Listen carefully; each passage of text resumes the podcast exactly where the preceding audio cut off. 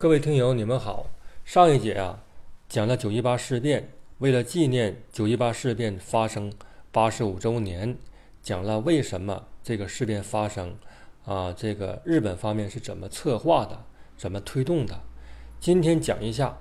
九一八事变中张学良他为什么选择不抵抗啊？这个老百姓很多有这个疑问啊，学界呢，就是学者他们呢，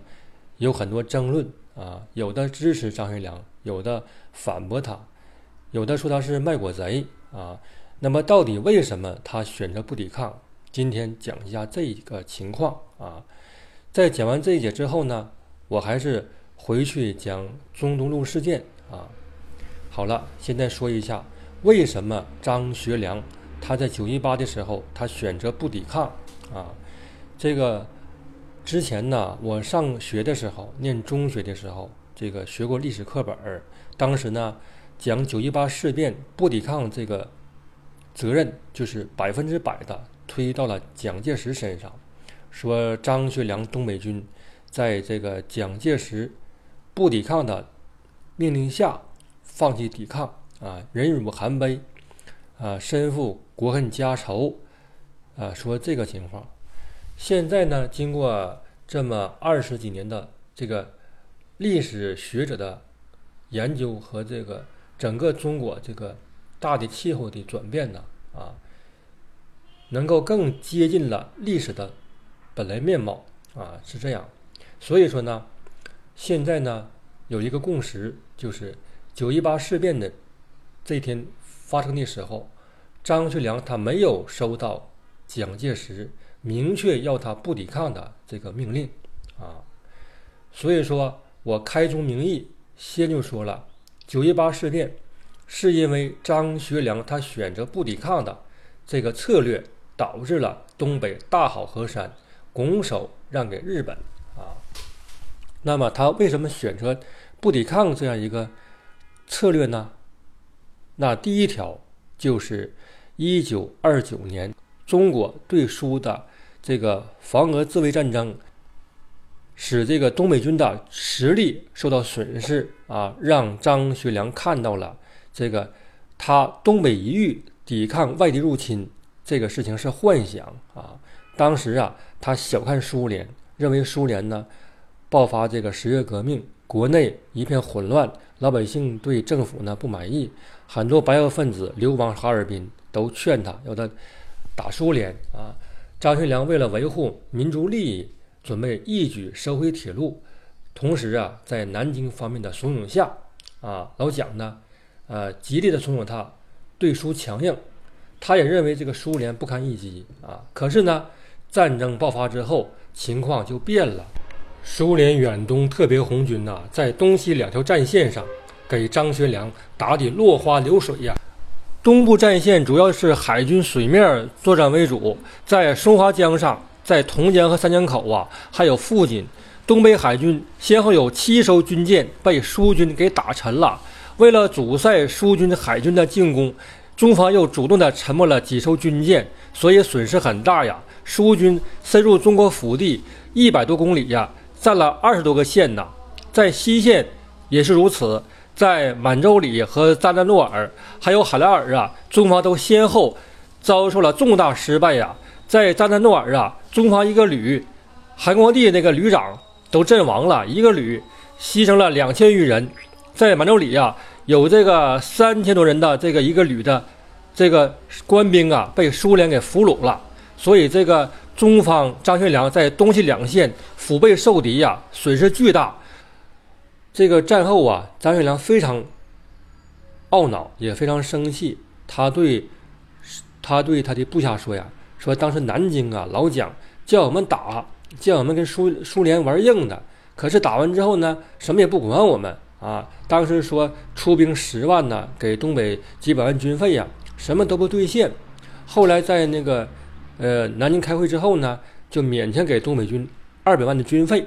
实际上。”当时这个一场战争下来呀、啊，张学良花了两千万的大洋啊，这个军费啊，两千万呢，而且这个很多士兵受伤了啊，牺牲了，阵亡了，所以东北这个元气大伤啊，东北军元气大伤。因此张学良就认为啊，以后啊我对外啊交涉也好啊，这个作战也好啊，我要慎重，而且这个对外战争并不是我东北一个地方的战争，不是东北地方势力战争，是这个全民族的、全国的。因此他这个因为吸取了这个中东路事件的教训啊，他呢以后他就不敢轻易对外开战了啊。而且呢，他在思想理论上他也形成了这个全国抗战的这个理论思维啊。他本来呢觉得这个我是东北地方长官，我有这个保家卫国的这个责任，可是呢现在呃经过这个防俄战争啊，东北一败涂地呀、啊、所以以后我这个抗战对外呀、啊、一定是全国人民都起来啊，政府全部得组织起来，我才能够实行抗战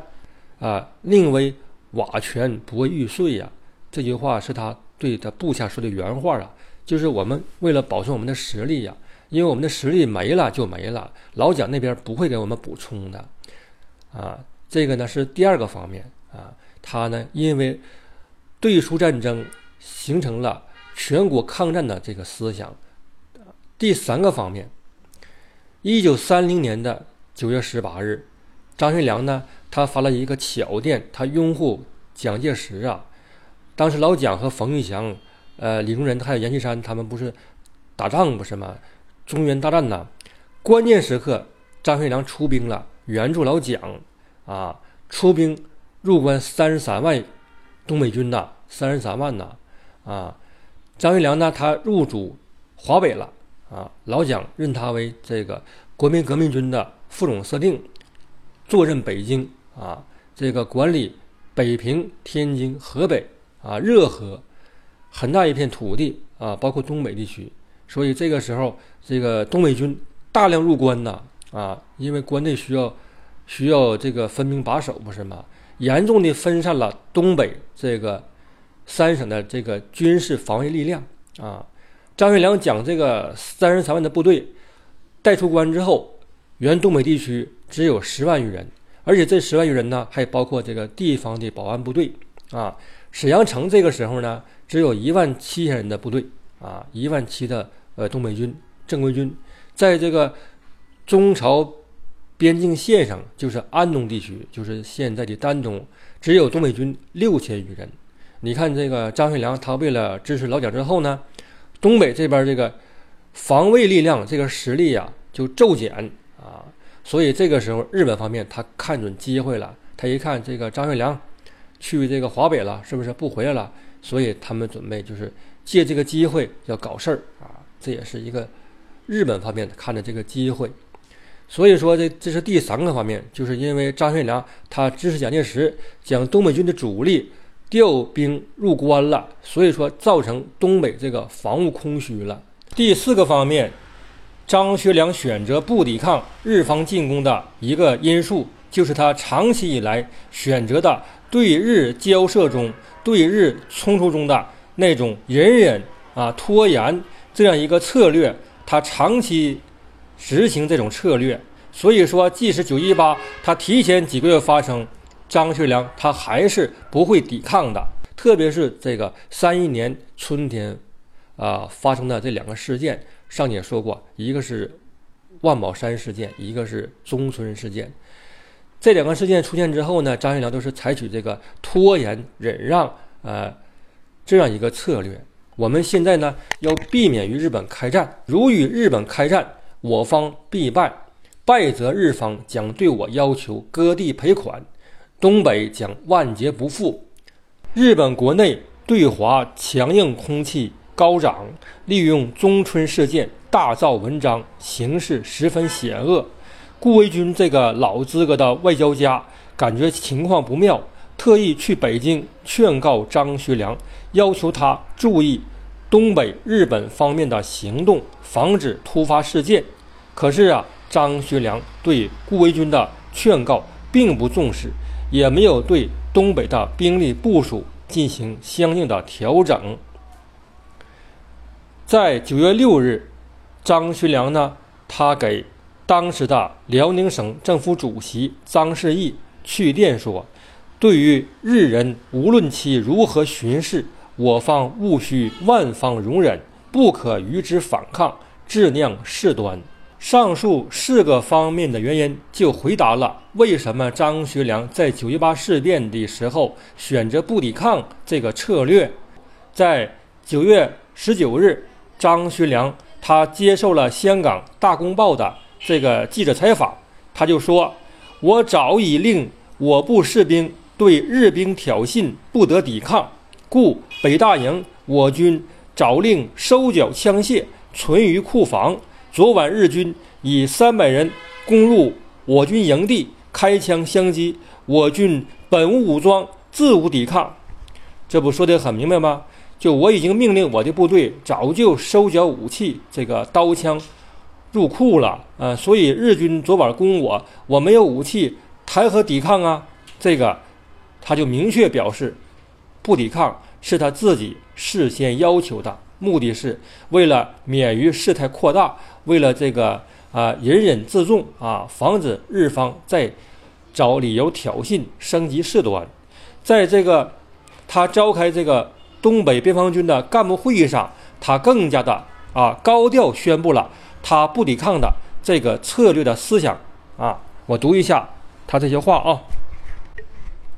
日人图谋东北，由来已久。这次挑衅的举动来势很大，可能再兴起大的战争。我们军人的天职守土有责，本应和他们一拼。不过日军不仅一个连队，他全国的兵力可以源源而来，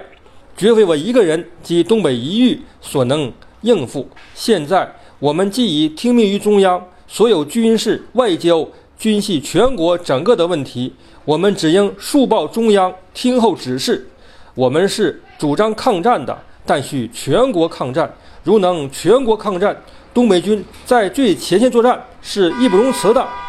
当时有一个上海一个周刊叫做《国文周刊》，有个文章也点出了为什么张学良他选择不抵抗的这个理由。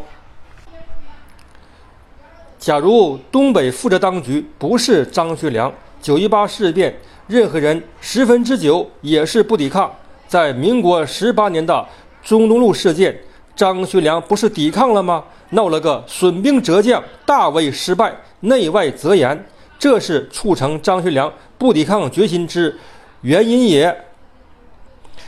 可见呢，这个文章就道出了张学良他不抵抗的内心隐情，因此这个文章让张学良非常认可啊。那么在九一八的时候，老蒋蒋介石他干啥呢？老蒋啊，他这个打红军呐、啊，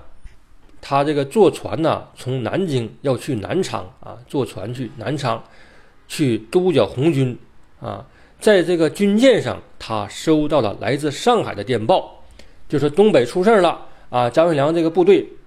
被日本袭击了啊。老蒋认为也是一个局部事件，因为不是张学良当天给他发的电报。所以呢，他认为也是一个局部事件，认为是一个之前的这个中日冲突。他呢给张学良回电了，这个电文呢也没有写让张学良他不抵抗这样一个原话。献计刻到北平张副司令勋舰梁密，中克抵南昌，接沪电之日兵昨夜进攻沈阳。据东京消息，日以我军有拆毁铁路之计划。其借口如此，请向外宣传时，对此应亦力避之。敬请判时刻电告中正寇。全文呢没有任何一句话说是这个让张学良不抵抗啊。还有呢，就是一九九零年，日本的 N H K 电视台采访张学良的时候，张学良也说了，他说。九一八事变时啊，我认为日本利用军事行动向我们挑衅，所以呢，我下了不抵抗这个命令。我希望这个事件能和平解决。我对九一八事变判断错了，是我自己不想扩大事件，采取了不抵抗这样一个政策。当时没想到日本人会大规模进攻，所以判断不可乘日本军部的挑衅而扩大事件。到现在有很多学者认为是中央政府下达过不抵抗指示，中央不负责任，所以我不能把九一八事变中不抵抗的责任推给中央政府。理清当时的历史情况，就可以断定啊，不抵抗这个策略是张学良根据当时的历史情况来选择的，并不是蒋介石南京政府给他下的命令啊。谢谢各位，下节再见。